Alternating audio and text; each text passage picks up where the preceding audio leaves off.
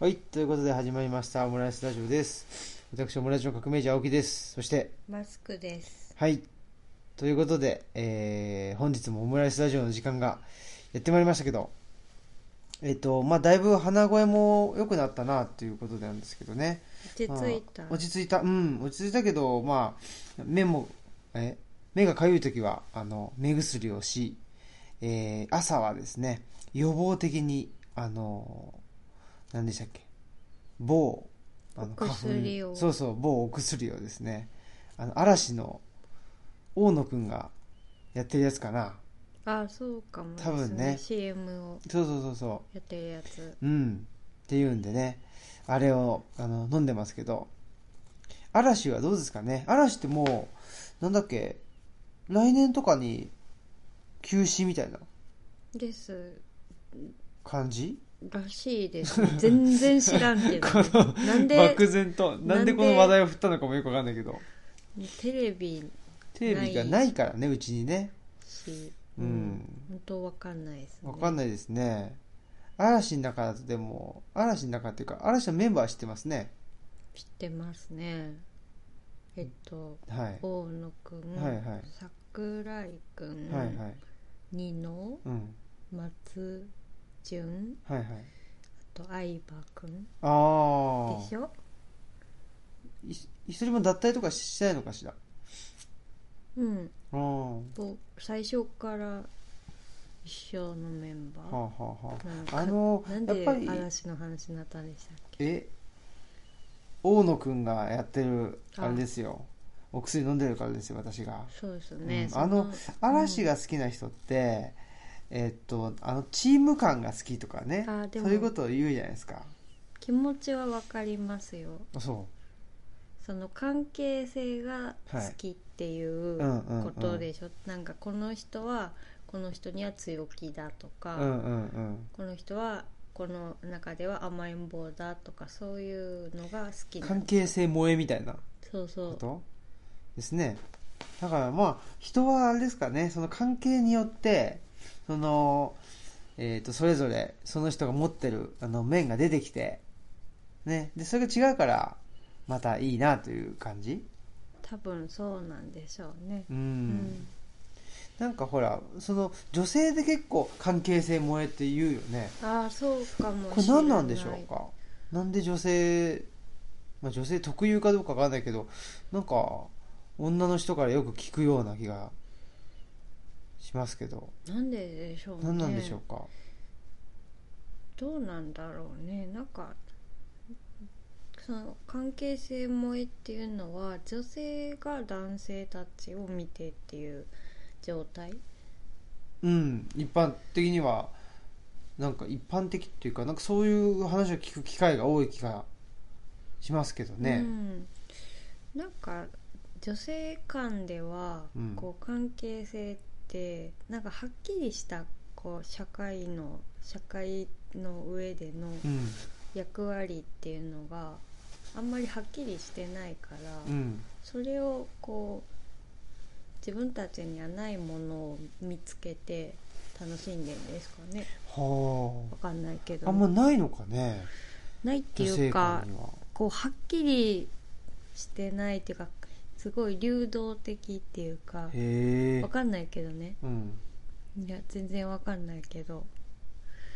でもだからこそその難しいというかなんかへ、うん。変な部分でこう、ね、優位に立とうみたいなとか私が上よって主張してみるとか、まあ、そういうとこは難しいみたいなうん。ことありますよね。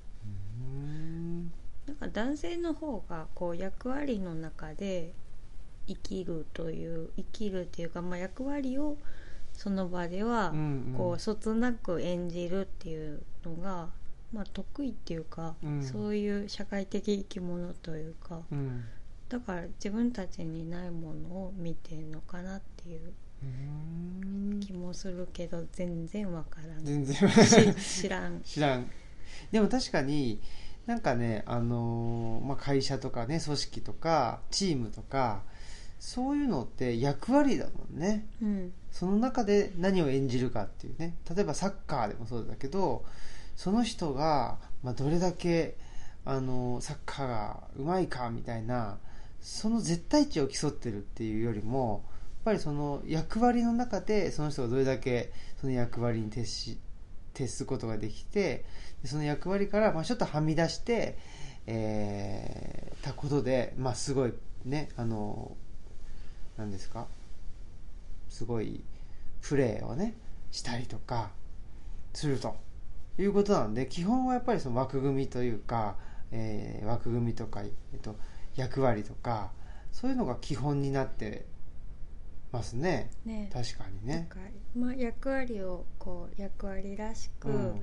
その最大限に果たすっていうのもあるし役割があるからこそそこをちょっとこうはみ出してっていうのも光るしっていうはあはあは見ているとなんか、ね、面白いのかもしれないですね。うーん。知らんけど知らんけど。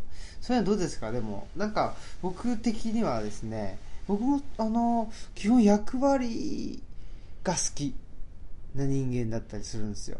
自分が役割を担うのが好きってことですか？あの意外とね。あでもそれはうん。そう思います？思います。あそしうはい。あの上手っていうか、うん。得手なんじゃないかな。ああエデコーだと。お前はエテコーだということですよね要するにね。あああの あのあそう。意外じゃないですか。なんかほらその組織的な人間じゃないと言われがちなんですよ。僕一人っ子だしね。あの自由気ままな風に見られがちだったりして。まあ言いたいことを言うよねとか、うん。そういうふうには言われる時があります。自由だねみたいな。ね、そうそうそう。ねよく僕は言われたりするんですけどでも結構ですねえーっと基本そのなんていうのかな人間のことを考えるときに基本社会とか集団とかねその組織っていうのをありきで考えるところがあるのでやっぱり基本はその組織的な人間なんだろうなっていうのはねうん。思いますね。きっとそうだし、うん。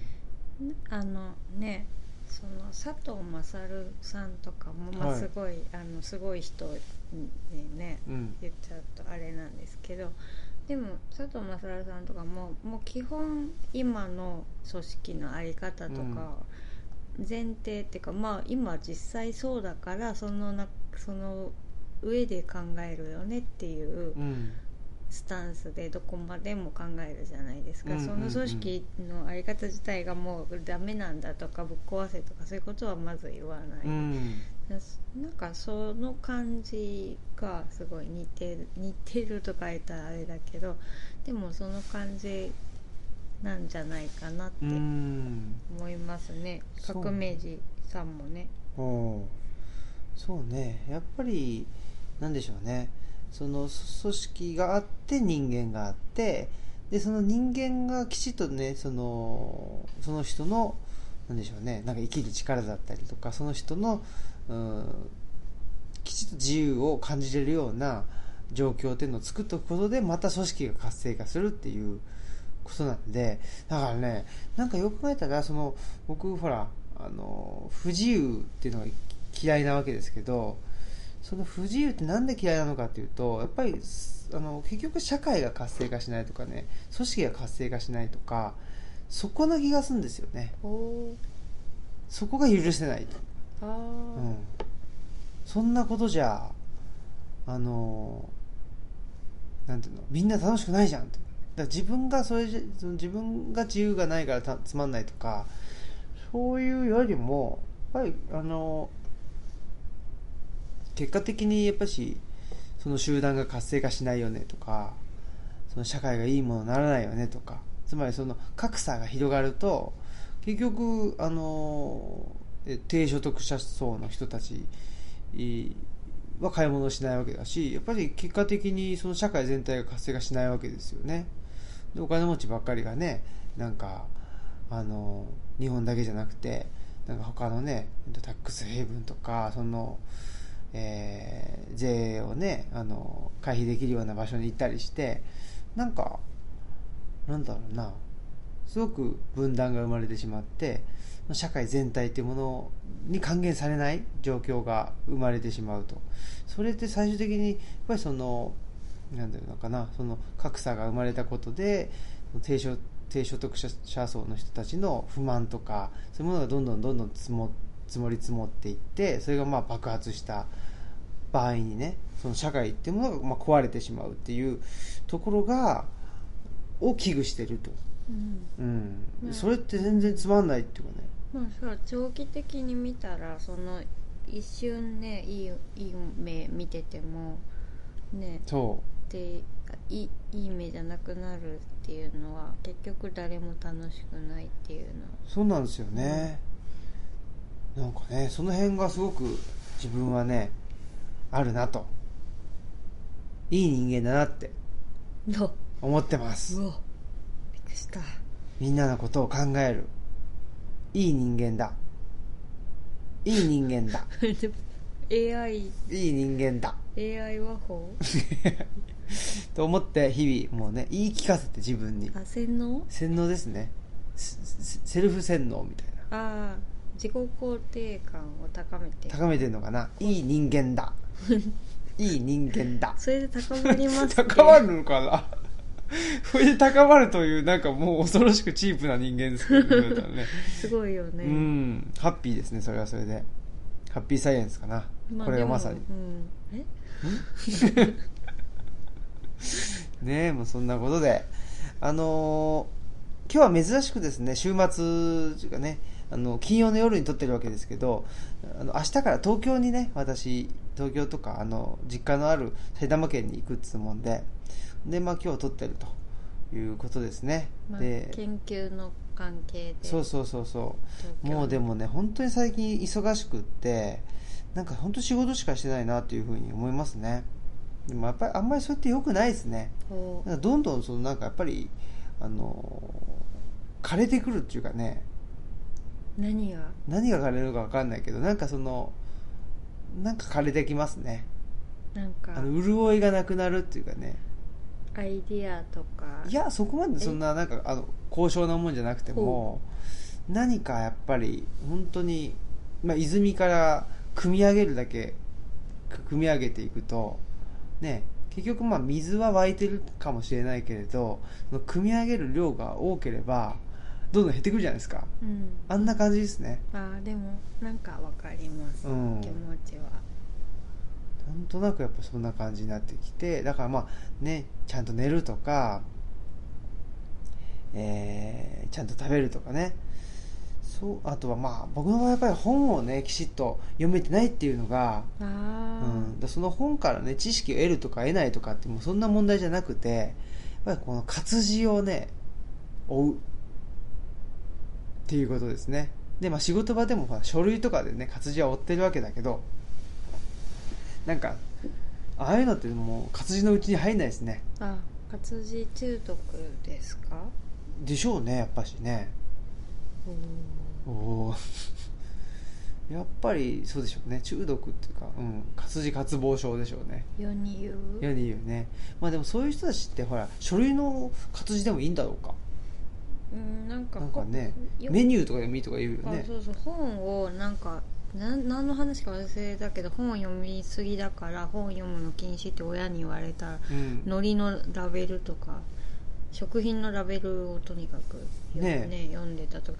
まあそれも本を読んでいいんだったら本を読むんだろうけどうね、ん。なんかそういうことってありますか？なんか禁止されたこととかって。禁止はされてない。あそうあの僕はねゲームをねすごいしてたんですよ小学生の時に、でもうそれでもテストの点も悪いから悪かったのかな？なんかそれも分かんないけど。なんかゲーム禁止になって。あででゆくゆくなんかテレビも禁止になって。テレビもすごい好きだったんで。あ見すぎってこと見すぎで。ずっと見ちゃうんでね。そんでねあのラジオ聞くようになってね。で ラジオ。ラジオはね禁止にならなかったんですよ。なんとかね。なんだろうね。うん、まあ、ラジオ聞きながらでもうんなんか勉強は勉強だったのか何だか分かんないけど生活してましたけどね。まあラジオは聞きながらできるからってことなんですかね。そうかもしれないですね。うん。でもテレビ見ながらねほらなんかなんだろうな。テレビに釘付けになっちゃうんですよ。僕とか過集中過集中っていうのもあるかもね。うん。集中するとなったらこれ集中するって他のことができないみたい確かにね、なうん。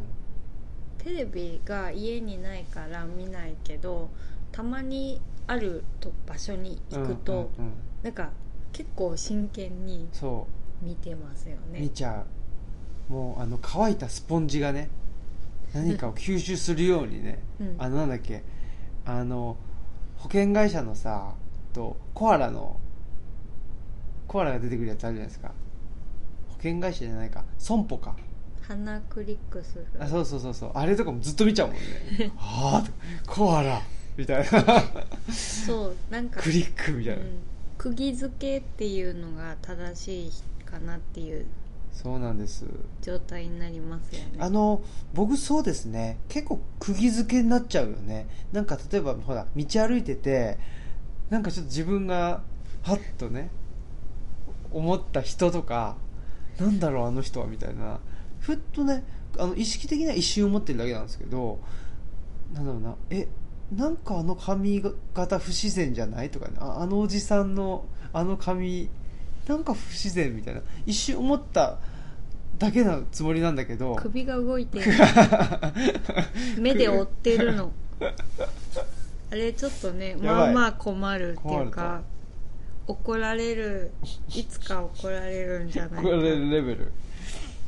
ねでも、うん、なんかうん。たまにねそういう風に自分も見られるあの知らない人になんはい。かすごい見られる時とかあるから、本人は一瞬ちらっと見たつもり。そうそうそう。そんなにねあの悪気はないと思うんですよ、で大したうん、意味も多意味も分ない,、うん、でたまたま目に止まなんか目に入ったから、うん。なんかつい動くから追っかけたとかそう。で一瞬見たつもりぐらいなんでしょうね。それぐらいなんですよねでそれがまあね行き過ぎてしまうとちょっとね社会的にね、えー脱歴を生んでしまったりするとまたちょっとね、えー病名とかね障害名がね ついてしまうということなんですけどまあその辺はちょっとね僕もあのギリギリのところでやってると。そうですね、はい。ちょっとね鈴木大輔さんのね脳がはい。はい壊れたっていうね、うん。似たような症状が出てきますよね。そうですね。凝視しちゃうういうね、ん、ずっと見ちゃうっていうねなんか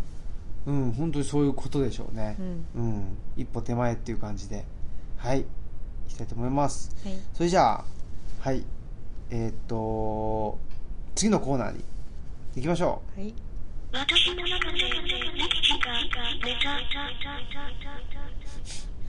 この言わん言わんが好きですよね。好きです。はい。ということでえーっとあれですね。今日ちょうどね収録日の今日でえーっとマスクさんのあの個展が終了したと。いうことではい。無事終了。終了？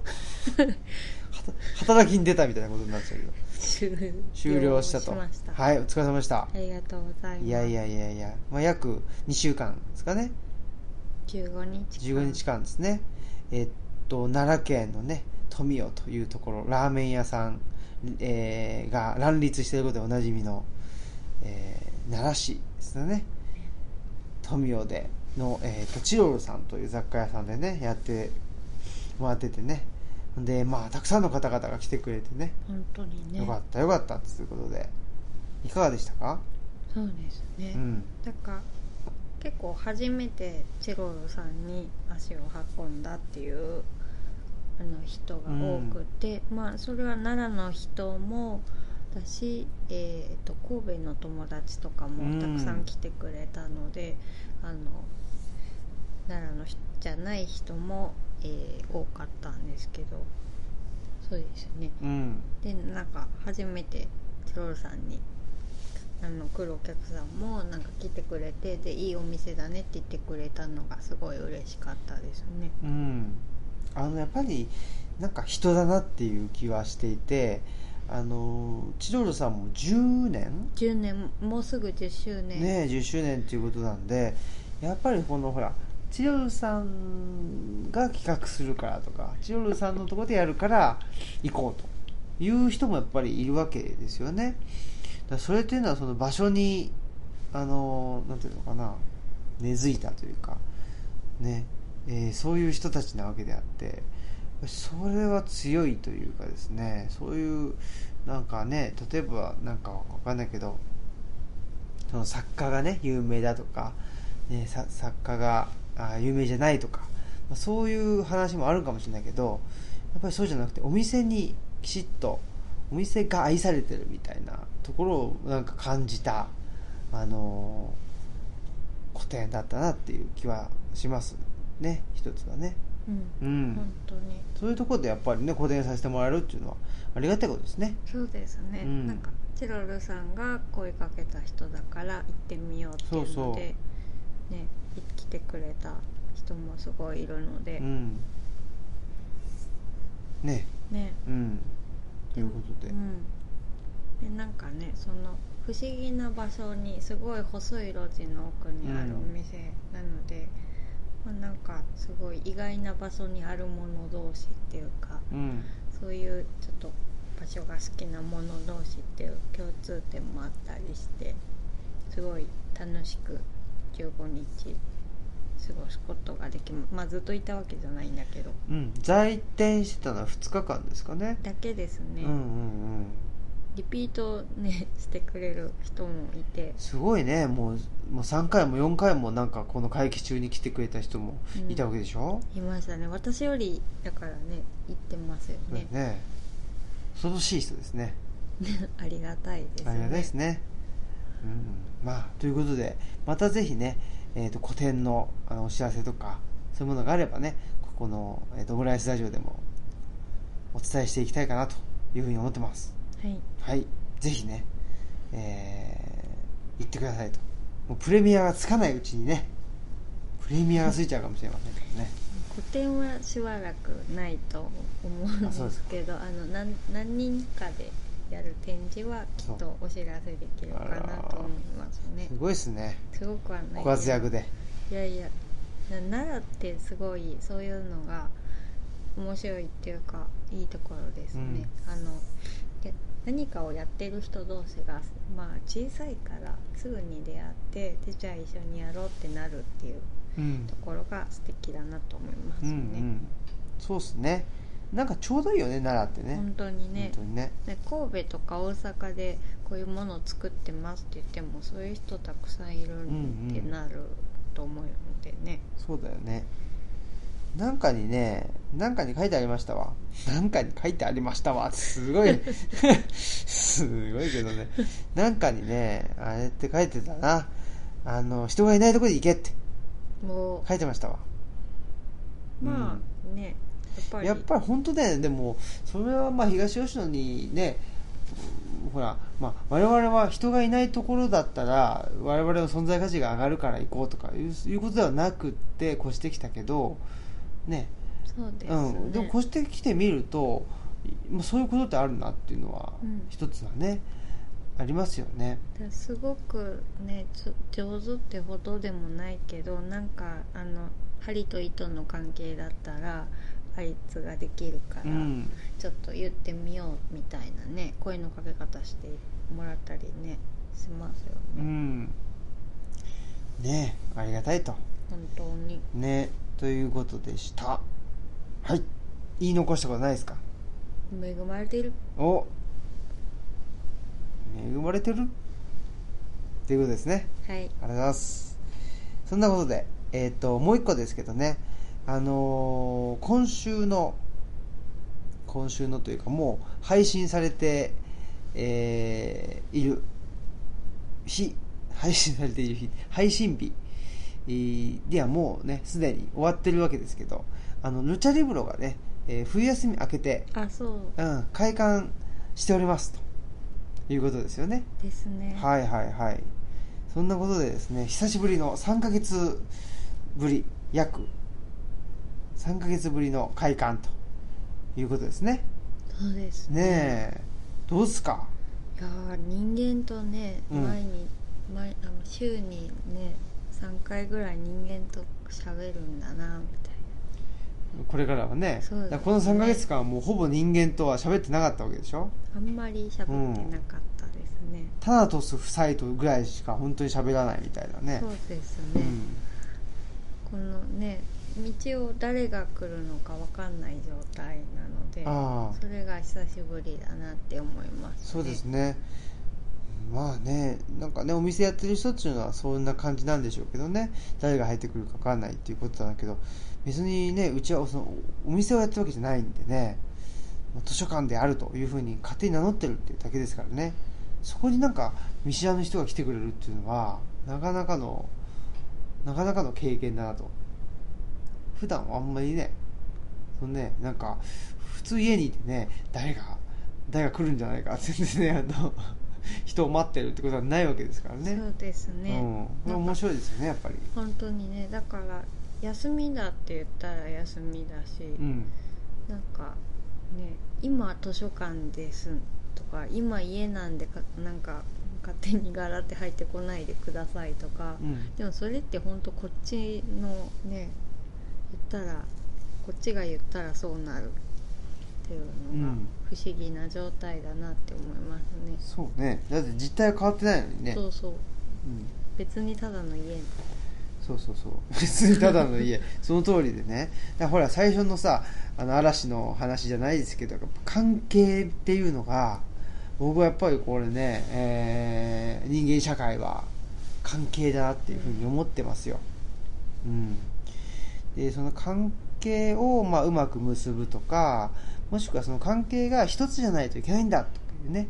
その関係がっていうのは例えばですけど、まあ、自分とお店とか自分と職場とか自分と親とかね。その関係の仕方。仕方があの一つの方法しかないんだっていうふうに、うん、全く思わなくていいし関係する例えばまあ自分と親とかうん、まあ、自分と親はあれかもしれないけどなんやろな、えー自分とお店？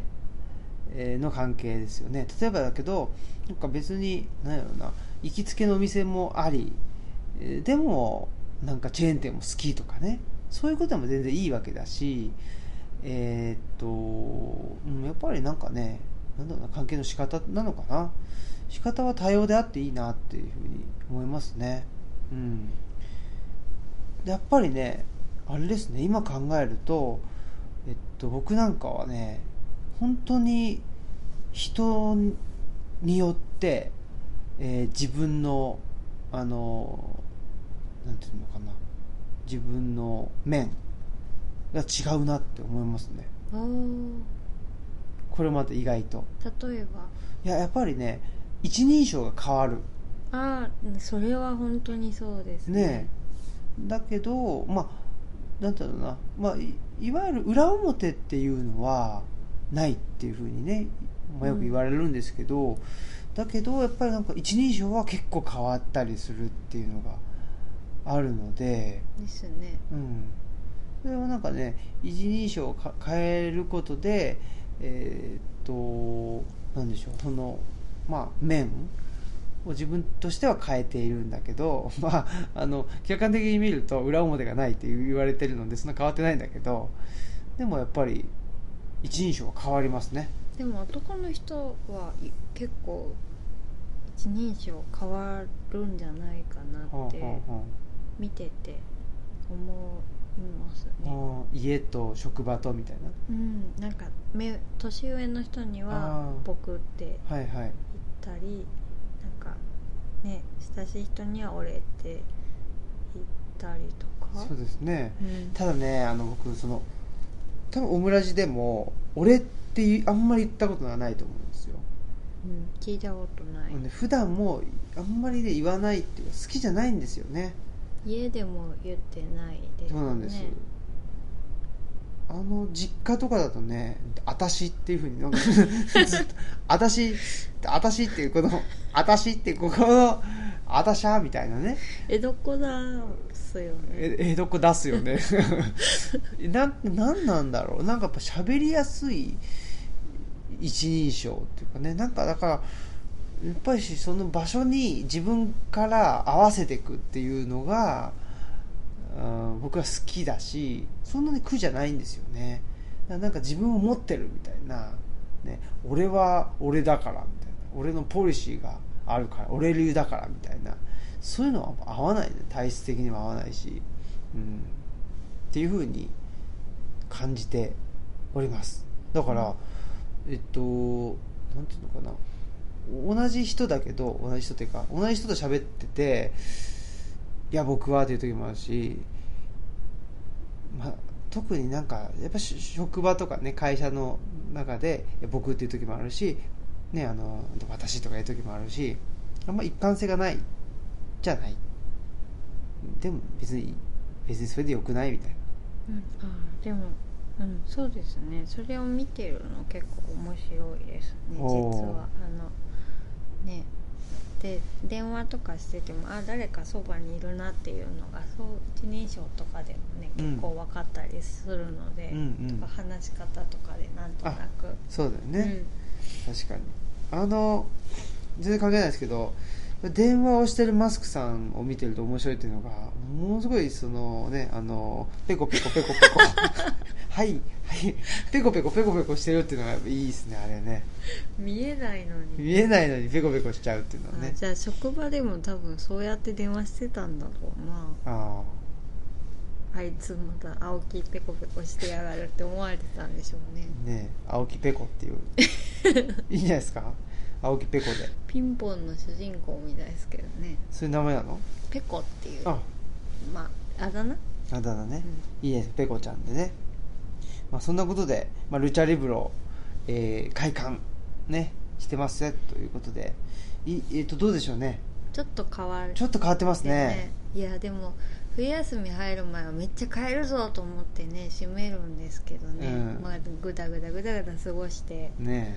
そしてまあなんとか。いやまあ個展もあったしね。あ忙しかったしね。そっちにね、うん。ちょっと尽力してたんで。はい。でもまあちょいえー、と本棚の一部に柿渋を塗ったっていうのとあとは建具が、えー、と新しく。ねこれ気づくかなって感じですねみんなね。ねそういうのなんだ古いものとか好きな人とかうん。だったら気づくかもしれないですね。ねゆらゆらガラスなので昔の薄いガラスですね。ねいいっすねこれね。ねあとほらほらあのゆらゆらガラスの上にはあるじゃないですか。あのしし鹿の頭が。うん。剥製じゃないですね。薬じゃないけどね鹿の頭もありますんでね。その辺も、まあ、要チェックっていうことでね、ぜひねあのルチャリブロにお越しの際はその辺ねチェックしてもらえたらなと。いいかなって思いますね。そうですね、うん。まあね単に私がね作ったぬいぐるみですねねいいじゃないですか、うん。あとはまあ本も少しだけ増えてるかなっていう気はしますね。そうですね、うん。で最近気づいたんですけど、はい、たまに本入れ替えないんですか？って、うんうん。入れ替えたりするんですか？って聞かれることがあったんです、はいはい。私あの図書館でしか働いたことがないので入れ替えるとは一体？みたいな、そうだね、はい、感じだ入れ替えるその本屋さんだとい入れ替えてなんかそのなんていうの？棚を変えるみたいなことがあるってことなんですか？うんまあなんかい委託の場合とかもあるからうん。返してまた新しいのを入れたりこう商品管理はいっていうことですよね。で販売促進というか、まあ、あのねあのちょっと目新しいものにしたりとかっていうことがあるんだなっていうので棚卸しとかねあありますしね。あなんかこれ批判になったら申し訳ないですけどお？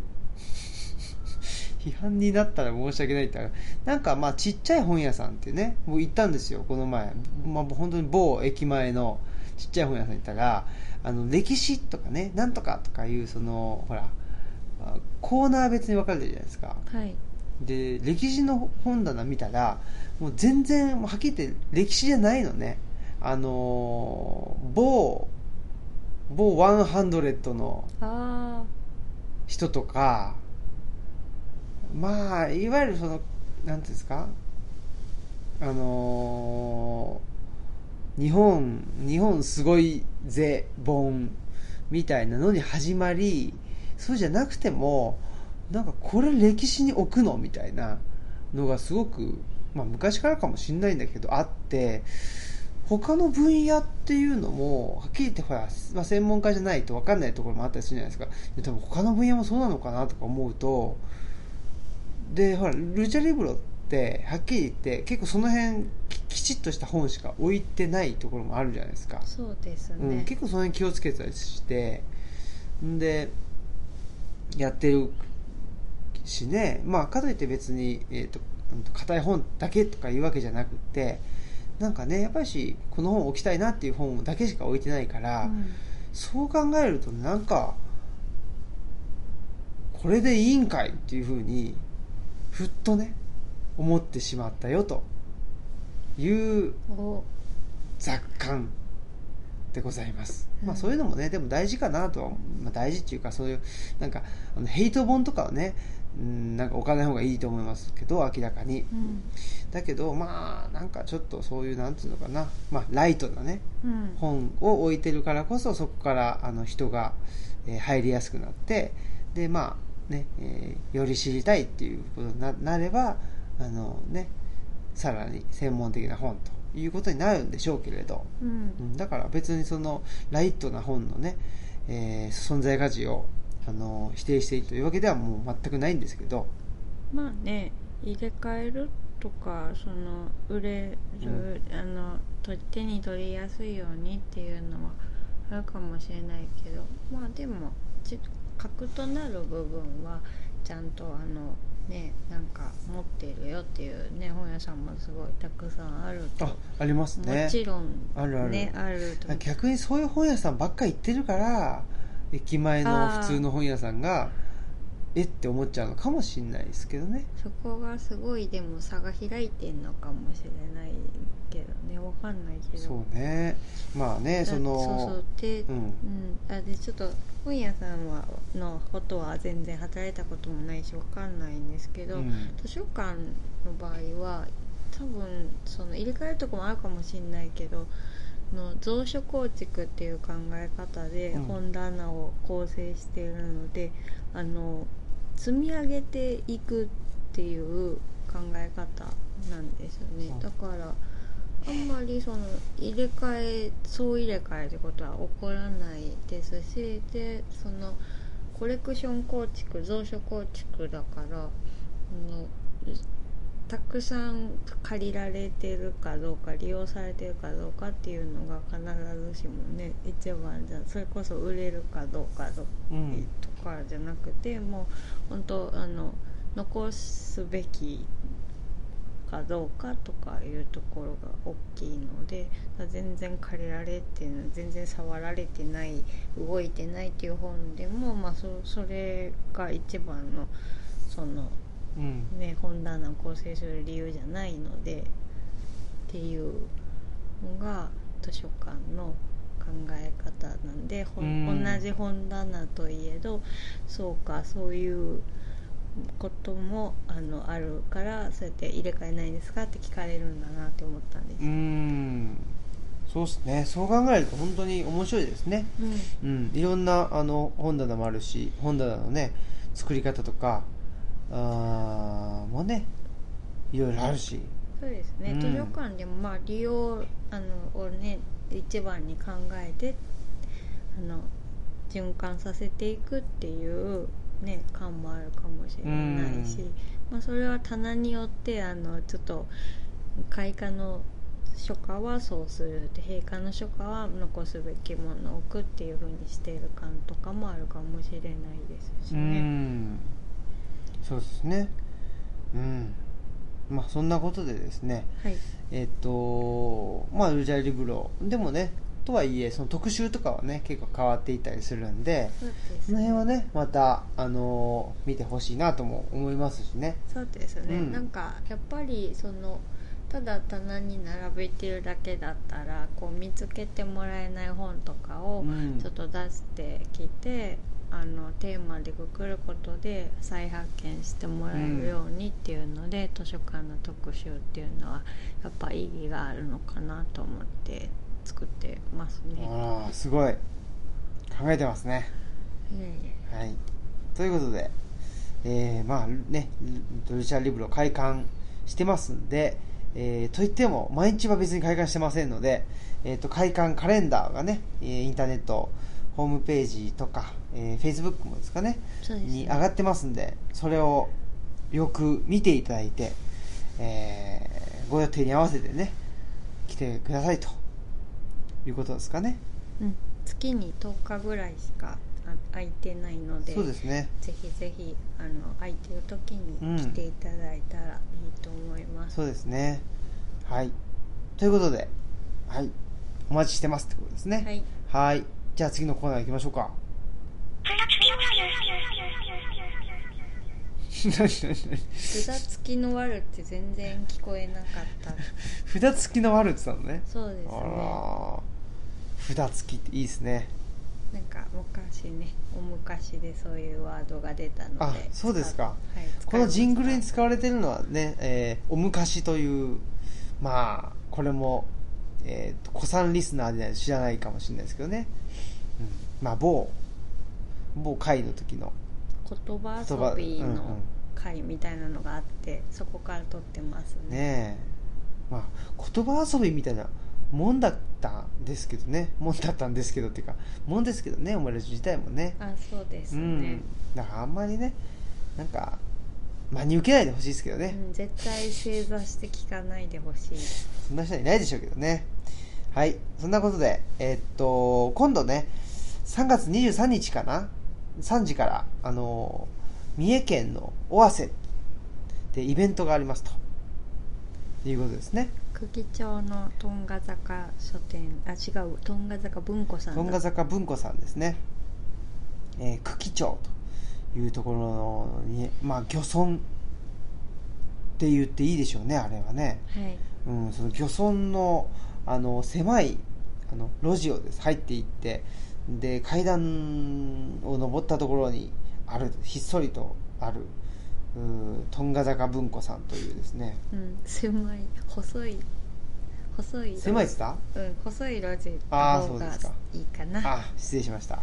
細い路地ね、えーにあると。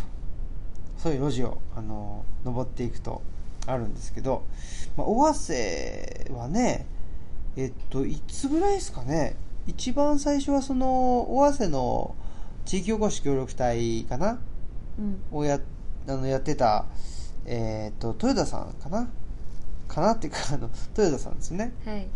豊田さんが来てくれたんですよねうちにね、はい来てくれて。そうそうそう。あのひな形の、はいはい。記事を読んで、うん、ひな形っていうねあのウェブページですよね。まあ、地方にあの、うん。引っ越した人たちにのね活動について取り上げてるウェブマガジンがあって。そうそうそうそでそこにまだ開館する前うにそうなんですよ。なんかこう東吉野大学みたいなそう、ね。大学とか、まあ、施設図書館ねの構想を実は語ってるんですよね、なんか私。作りたいんだっつってねうん本棚も何もないこの家でね写真撮っていただいて。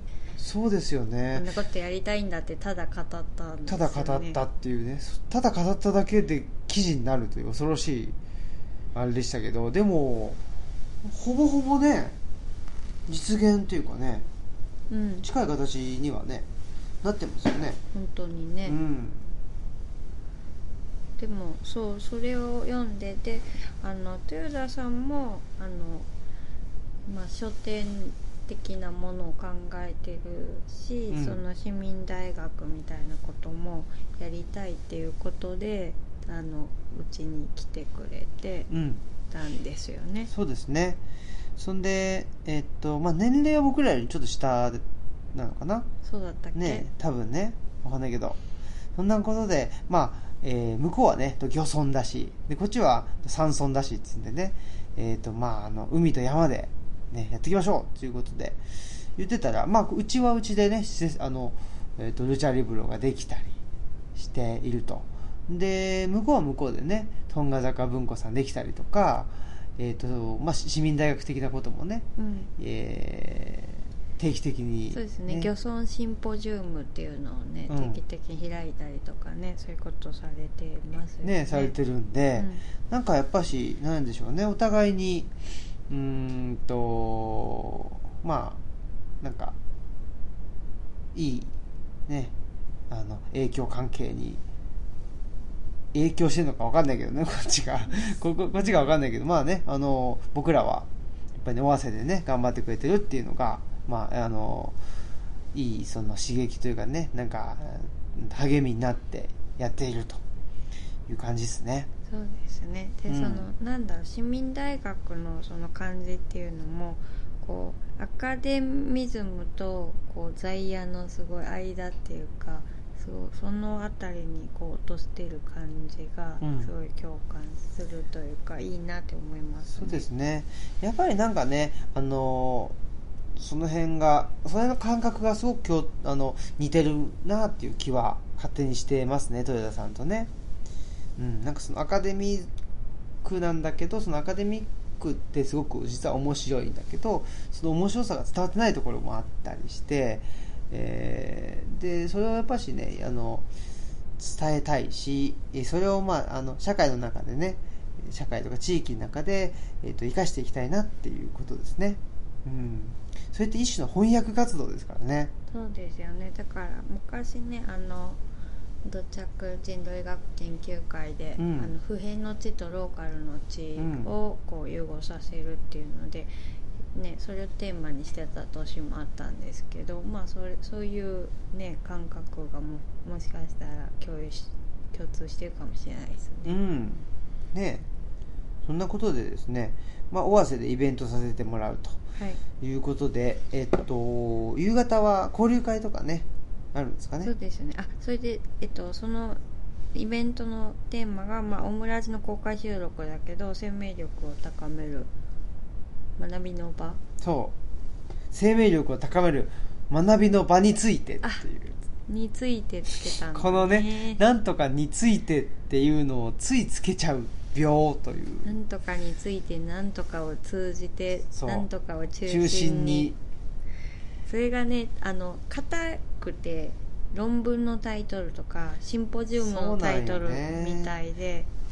良くないというあのお叱りの言葉をですね私は、えーマスクさんとあのタナトス氏からですね あの受けまして。まあ、よくないんじゃないんだけど、うん。そのアカデミズムをこうねもうちょっとこうとっつきやすい形でね。っていうんだったら、やっぱりちょっとキャッチーなタイトルつけて、中身はしっかり骨太っていう形にした方がいいかなねだからま思います、さっきの話で言うとねその翻訳しきれてないっていう部分ですね。癖になっちゃってもそうなのよ。まあ、なっちゃってるっていうか別に悪いことじゃないんですけど。いやいやいややっぱりねあの一つの今年のテーマ今年だけじゃないんですけどね。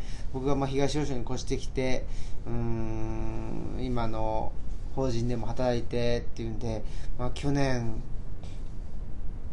今年ぐらいのテーマとしてやっぱりこのねあの学び捨てるっていうところですね。おお学び捨てる。ー学んだ上で。捨ててく。おおで捨てた上で残ったものがあ本質的だということなんですよ指輪物語？そうそう手放すとかね。そういうことですわ。いつまでもねあの何か、まあ、成功事例とかね。えーっと今まで積み上げてきたものってもちろん大事なんですけどつこれ俺積み上げてきたぜっていうものばっかり見てるとねこれは良くないっすわ。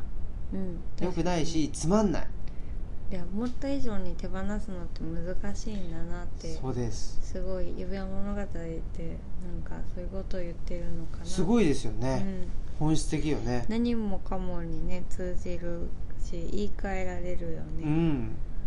と思ってます。そんなことでねだからほらなんとかを中心にとかね。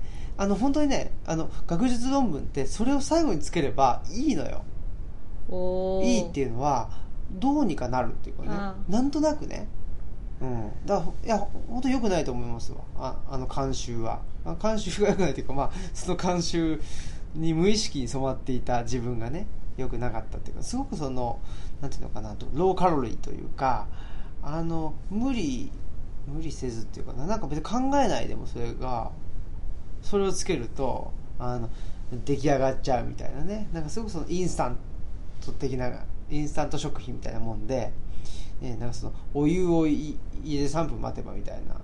それがなんとかにを中心にとかなんとかについてみたいな感じだからなんかねそれやるとなんかねあのできたぞっていう感じはするんだけどやっぱりそういうのをどんどん捨てていくっていうことよね。うん。思いました。私、うん、そう思いながら日々の仕事も実はしてたりするんでこれは偉いですね。今日はそういう日でしょうか。うあの疲れてますねこれはね。だいぶ疲れてるっていうね。もう自分で自分を自分で自分を褒めてあげたいってね。言ってましたけどね有森さんもね。そうですね。だから42.195キロ走ったぐらいの感じですね。今週は私。お疲れ様です。あはいありがとうございます。そんなことでまああの尾鷲のイベントですけどね。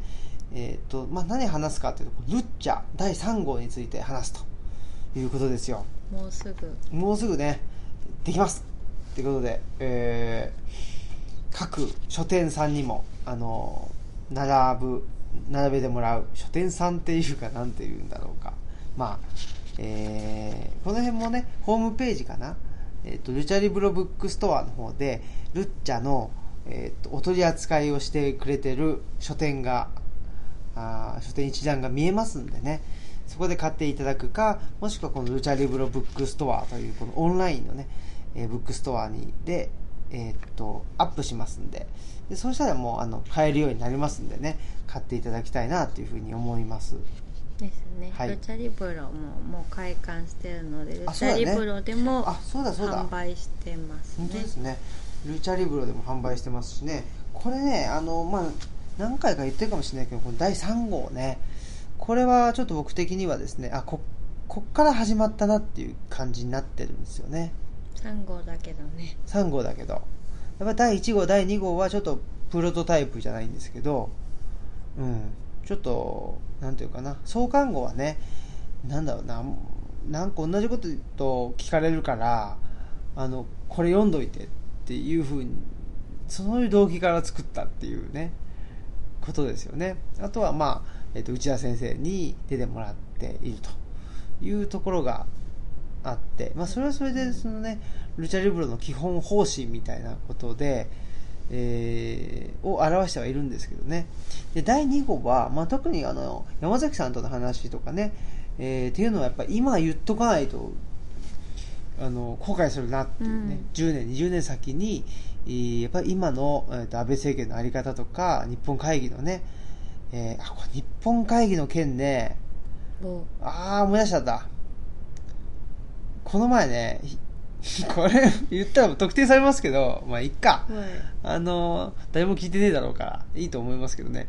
あの某某イースト吉野村はい。我が我がイースト吉野村のねえー議会一般傍聴しに行ったんですよ。また、2回目でね、うん。やっぱり、えー、なんですかね、1回目聞いたのとはまた違って、2回目はまた、あの、新しい発見があったりね、やっぱり継続して聞くって大事だなっていうのは思ったんですけど、なんかね、あの、まあいわゆる、うんと、生産性の話ってあったじゃないですか。はい LGBT の方々生産性がないから、どうしようもない。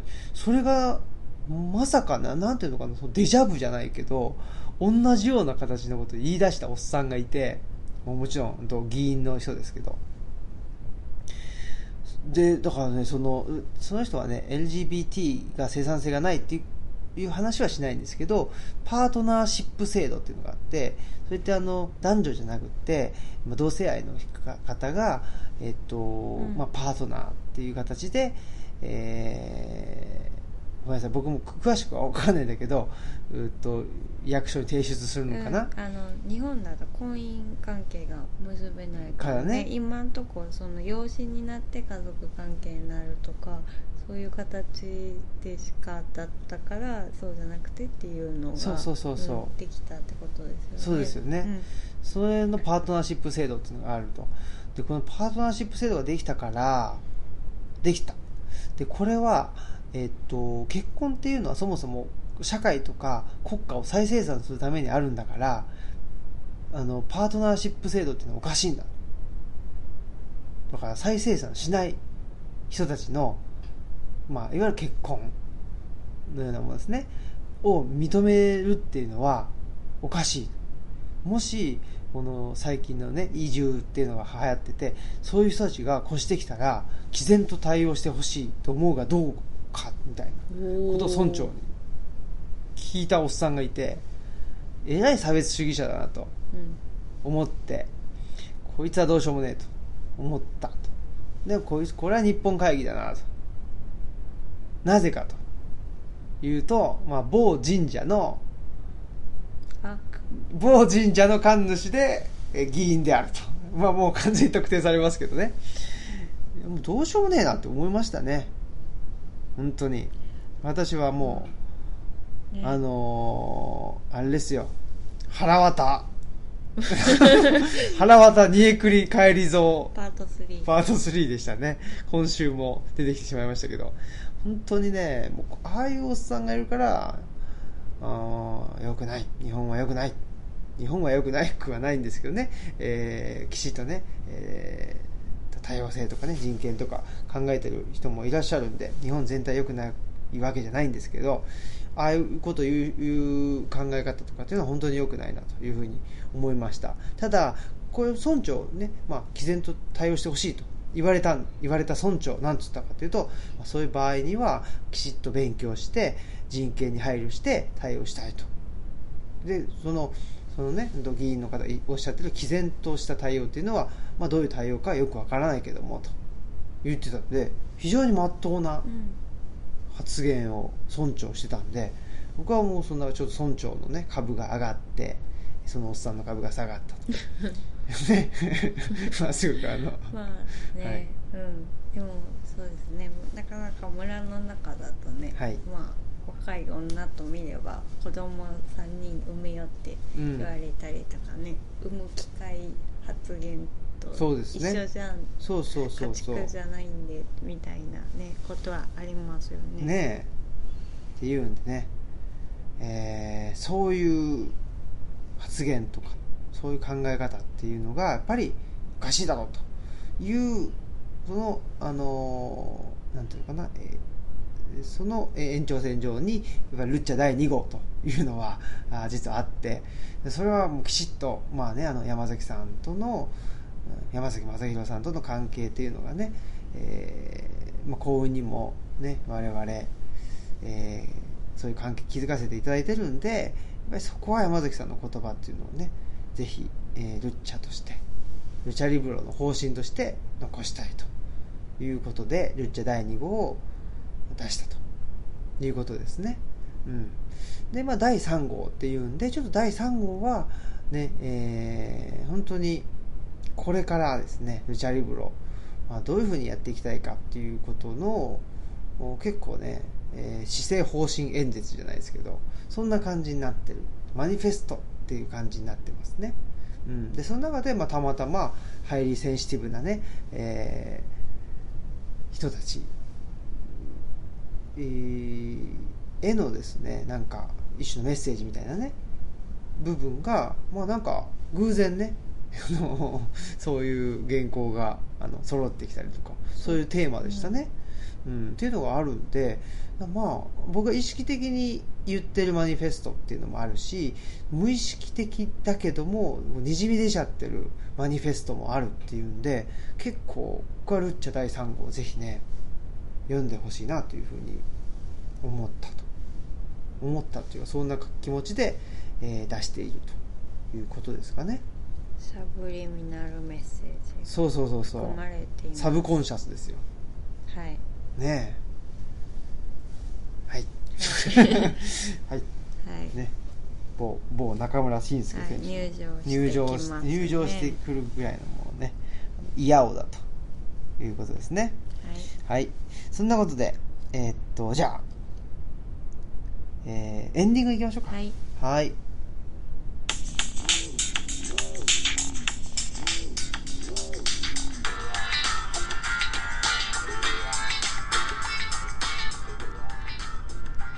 はい。